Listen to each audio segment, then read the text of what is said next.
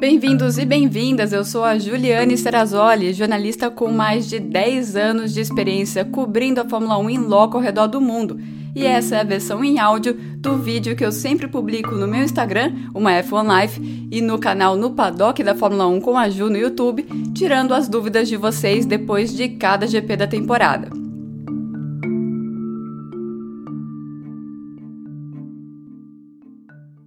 Foi uma bela de uma corrida em Las Vegas, né? O circuito do porquinho não decepcionou, os pilotos gostaram muito, eles puderam forçar o tempo todo, teve ultrapassagem, mas e a vitória do Leclerc, né? Não saiu, não foi dessa vez a vitória dele nesse ano, mas será que a Ferrari impediu aí que o Leclerc conseguisse ganhar? Bom, aqui no Ju Responde eu vou falar sobre isso, vou, vou falar também sobre o Max Verstappen ter preferido pagar 5 segundos de posição do que devolver a posição para o Leclerc no começo da corrida? Se por que, que a Red Bull é pior em classificação do que em corrida, o que aconteceu com a corrida da Alpine, que foi tão boa, a classificação de um, a corrida de outro, o que aconteceu com o Piastri no final, eu, que, como foi curtir essa corrida aqui em Las Vegas e algumas coisas para o futuro, né? Se vai ter um pneu especial para essa corrida em Las Vegas e também se a Fórmula 1 pensa em acabar com o DRS. Bom, esse é o Gil Responde. Essas perguntas, esses temas que eu citei aqui foram questionados por vocês. Vocês mandaram lá no meu Instagram, no MyF1Life, e eu tô aqui para tirar as dúvidas de vocês. Começando pela que mais se repetiu sobre o Leclerc. Né? O Leclerc perdeu a chance de ganhar mais uma vez por causa da estratégia errada da Ferrari? Bom, sempre tem estrategista de plantão depois que a corrida acaba, né? Qual que era a situação quando saiu aquele safety car, safety car causado pelo choque entre o Russell e o Max Verstappen? O Charles Leclerc tinha um pneu de cinco voltas ali. Ele tinha feito tudo certo até então. então ele largou na pole position, perdeu a primeira posição, mas ele cuidou muito bem do aquecimento das primeiras voltas do pneu dele, no pneu médio, pneu com o qual ele e Verstappen largaram. Teve relargada, teve duas relargadas, um safety car virtual, um safety car normal, e em todo esse processo que era muito fácil você detonar o seu pneu, Leclerc foi muito bem e o Verstappen não. O Verstappen disse que fez a mesma coisa que ele fez com o pneu nos treinos livres, mas eu acho que a diferença é que ele estava com um carro diferente, né? Ele estava com um carro com menos asa, escorregando um pouco mais na curva, então o pneu dele acabou abrindo no vocabulário do próprio Max Verstappen e o, o desempenho caiu vertiginosamente, ele teve que ir para os boxes antes. E aí o Leclerc conseguiu ficar na pista mais cinco voltas, conseguiu construir o que a gente chama de tire offset, que é essa diferença de vida aí de, de pneu pensando no final da corrida, então, Verstappen tinha a punição de 5 segundos, voltaria mais atrás do pelotão, né? Quando ele fez a parada dele, ele voltou em décimo, até porque ele foi um dos primeiros a parar. E o, o Leclerc ele também perdeu posições lá na frente quando ele parou, mas ele estava já mais na frente, tinha uma vantagem de ter carros entre os dois, tinha uma vantagem de, de tempo de volta também, né? De, uh, de segundos aí pra, entre ele e o Verstappen, e ele tinha a vantagem de pneu, ele tinha feito tudo certo. Aí chega um safety car numa hora terrível para ele, por quê? Ele tinha um pneu novo, ele cinco voltas. Ele estava em terceiro e os dois pilotos que estavam na frente dele eram o Pérez e o Stroll. Esses dois pilotos tinham parado lá no comecinho da corrida, eles só estavam esperando um safety car para parar. E o safety car apareceu para eles e eles pararam. Então, se o Leclerc tivesse parado, ele teria voltado em terceiro, com o pneu em igual condições com todos os outros. Não parando, ele teria um pneu com cinco voltas a mais, que é pouco, porque o pneu duro estava durando bastante, e teria a posição de pista. Foi por isso que a Ferrari não parou. Acontece que agora, como a gente sabe que mesmo com o pneu mais velho ele passou o Pérez, né, que seria um desses dois pilotos seria o Pérez e o Stroll, que continuariam na frente dele, né? Os três parariam e voltaria tudo na mesma situação. A gente fala, pô, ele deveria ter parado, com certeza a Ferrari também está falando, nós deveríamos ter parado. Mas naquele momento não era tão claro, foi um safety car exatamente na hora, na pior hora possível para o Leclerc. Os cinco segundos de punição fizeram menos efeito do que se o Max devolvesse a posição? é muito C, C, C envolvido, porque a gente não sabe qual seria a, a, o comportamento do Verstappen perdendo essa posição, se ele atacaria, se ele ia destruir ainda mais os pneus, ou se não, é muito si, si, si. O que eu queria explicar aqui é por que, que tem a reclamação do próprio Leclerc que foi uma vantagem para ele ter esses cinco, não uma vantagem, mas foi menos desvantagem para ele ter esses cinco segundos de punição. E isso é uma coisa que tem, é uma reclamação que tem sido comum entre os pilotos, eles querem que essa punição seja maior, que seja mais do que 5 segundos. Porque o que tem acontecido? Quando, quando acontece esse tipo de, de lance, a, o procedimento é o diretor de prova virar assim: olha, nós não gostamos disso, é, devolve a posição. E aí o, os, dá opção para eles devolverem a posição. Aí o, o, diretor de corrida da equipe fala assim: ah, leva para os comissários, porque o diretor de prova ele não dá essa punição.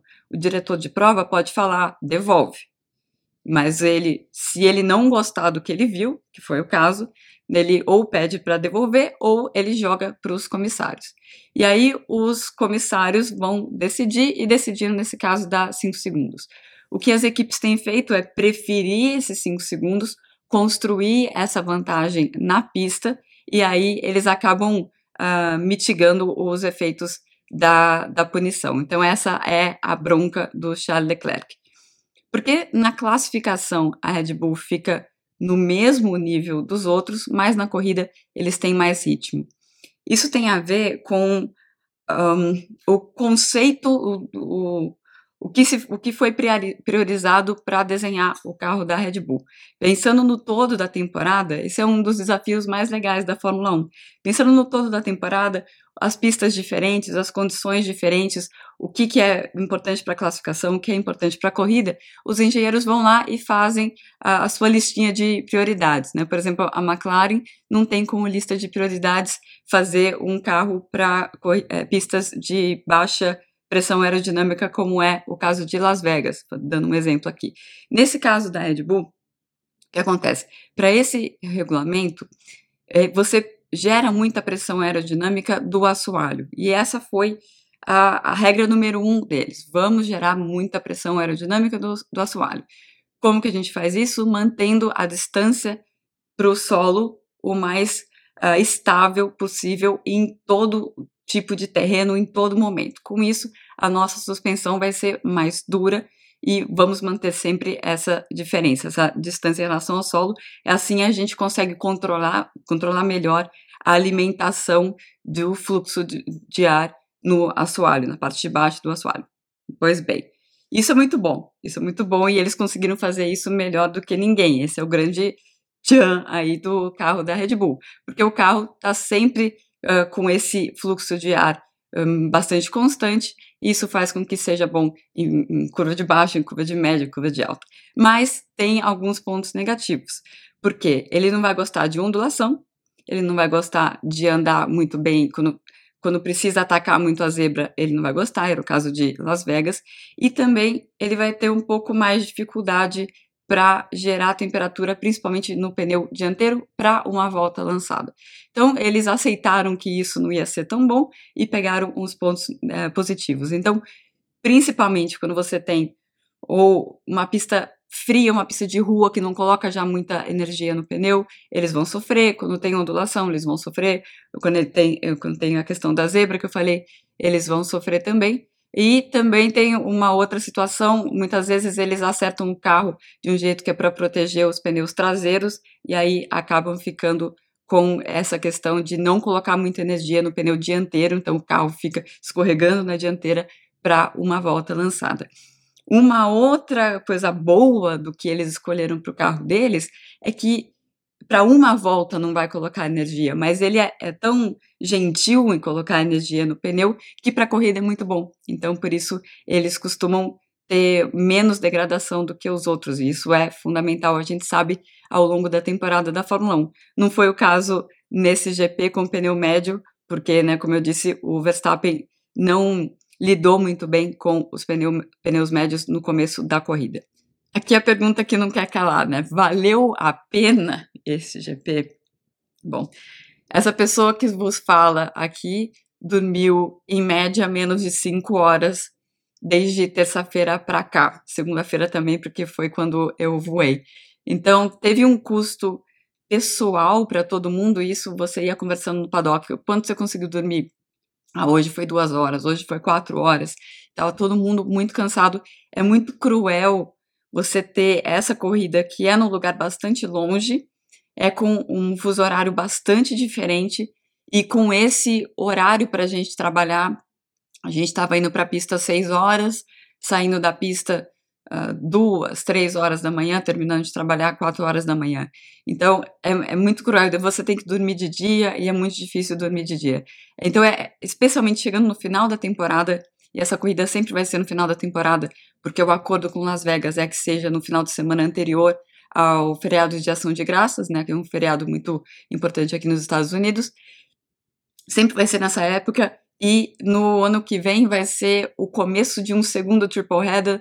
Então, primeiro tem esse que a gente já está acostumado, né, acostumado, que é um, Austin, México e Brasil, duas semanas em casa e depois é Las Vegas, Qatar Abu Dhabi. Isso é, é bastante pesado para todo mundo e essa era a grande reclamação. É claro que o paddock, algumas coisas assim que podem melhorar, e é, era o primeiro ano do, do evento, mas a, a questão do trânsito, por exemplo, fluiu muito bem, várias coisas fluíram muito bem.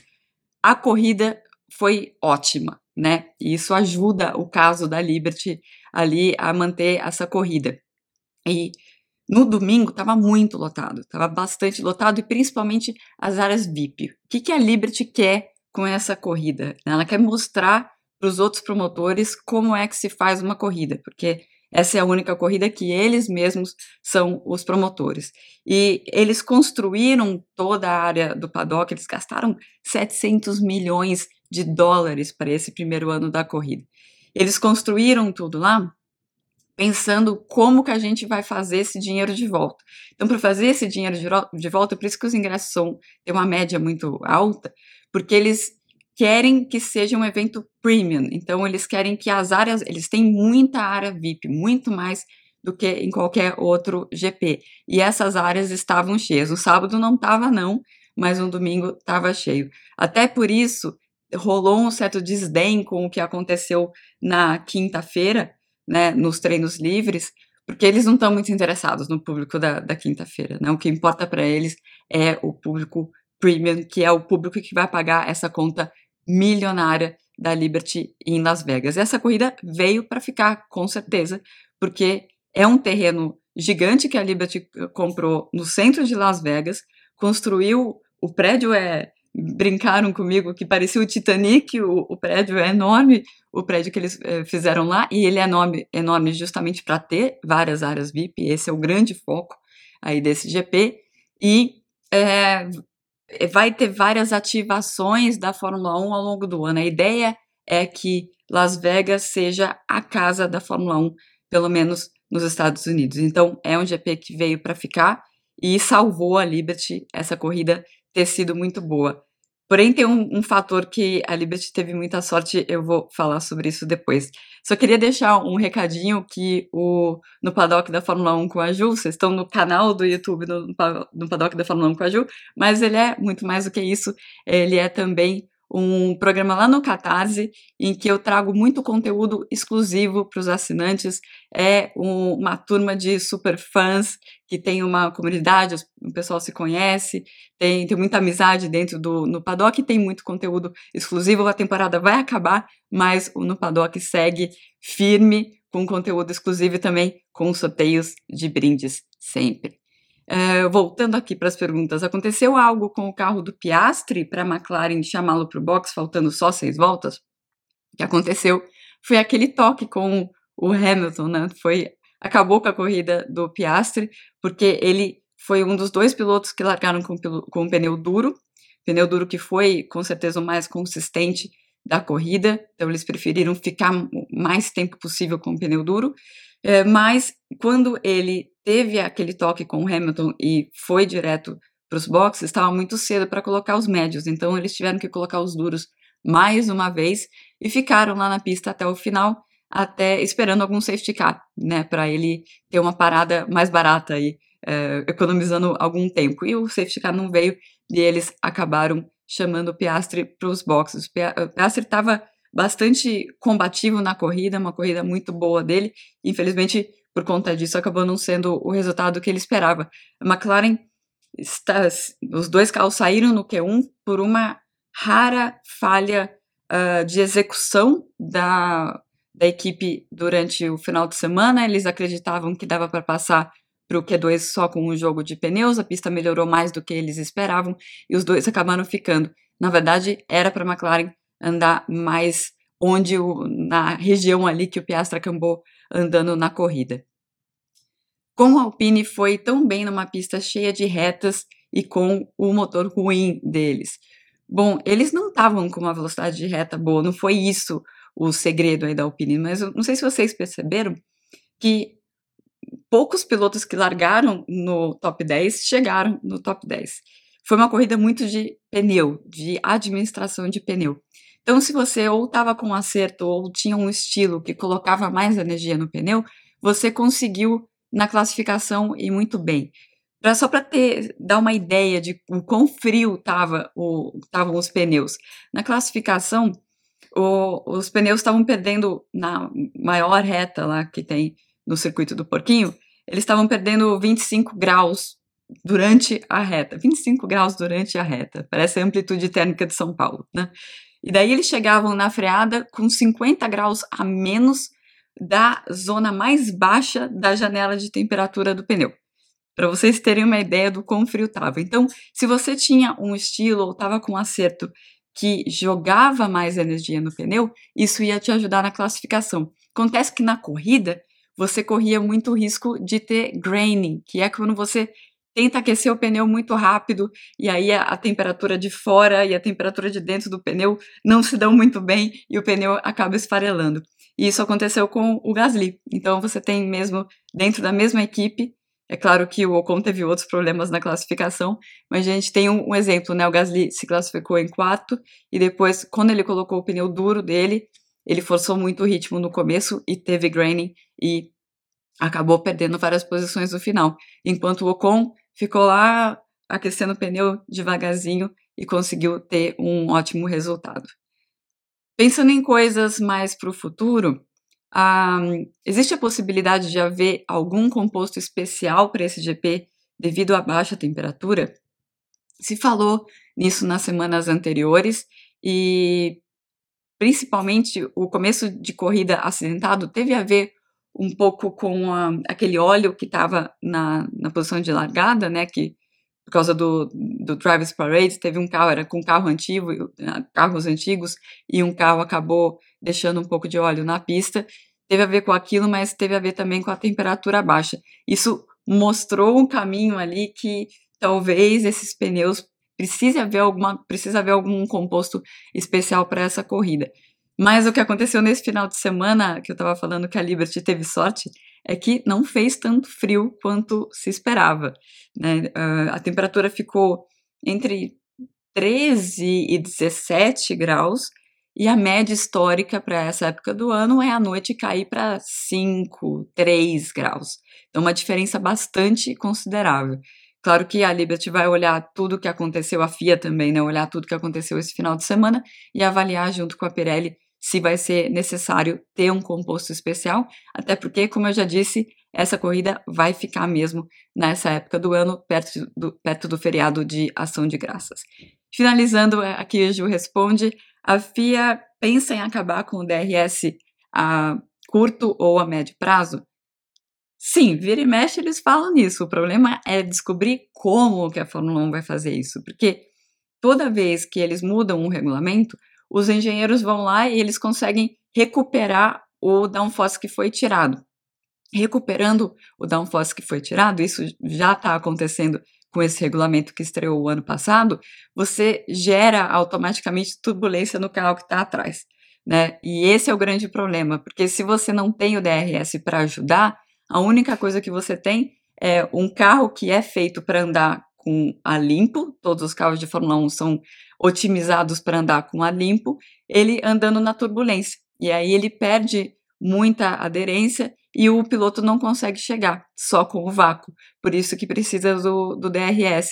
E é um problema difícil de resolver, porque toda vez que a FIA tenta mudar um regulamento, os engenheiros vão lá, encontram um jeito de fazer o que eles querem, né, que é ter mais downforce, eles não estão preocupados se tem turbulência como um subproduto ou não, eles estão querendo que o carro é, vá mais rápido, e a FIA também não pode ficar, a Fórmula 1 não pode ficar mudando de regulamento o tempo todo, porque isso é, custa e isso abre a possibilidade de acontecer o que aconteceu agora. Alguém é, entende o regulamento de uma maneira muito melhor, como aconteceu com a Red Bull. O melhor para a competitividade é deixar o regulamento por mais tempo.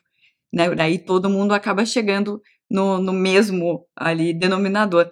Mas isso é ruim para essa questão do DRS, porque aí sempre vai ter mais e mais turbulência e tem que manter o DRS. A ideia com esse regulamento, inclusive, era que primeiro não vai acabar com o DRS de uma hora para outra. Primeiro eles vão reduzir a extensão das zonas aos poucos para ver se não atrapalha muito as corridas. E essa era a ideia com esse regulamento. Acontece que já no segundo ano do regulamento aconteceu o inverso, porque eles perceberam que aumentou a turbulência, então teve alguns GPs, dois ou três GPs, que eles aumentaram as zonas de DRS. Então é um problema difícil para a Fórmula 1 resolver, mas, bom, na minha opinião, o mais importante é que as corridas sejam disputadas, seja com DRS, seja sem DRS. Não sei o que vocês pensam. Bom, esse foi o Ju Responde do GP de Las Vegas. Eu já estou indo para Abu Dhabi, aí para a última corrida do ano, e aí podem preparar as perguntas depois da corrida que eu estou aqui para responder. Tchau, tchau. Gostou dessa edição do Ju Responde? Bom, para acompanhar todo o meu material, participar de lives exclusivas e ainda ganhar prêmios, faça parte do projeto do Catarse, o No Paddock da Fórmula 1 com a Ju, que inclusive tem o seu podcast exclusivo com convidados especiais. Para saber mais, acesse o www.catarse.me barra no paddock.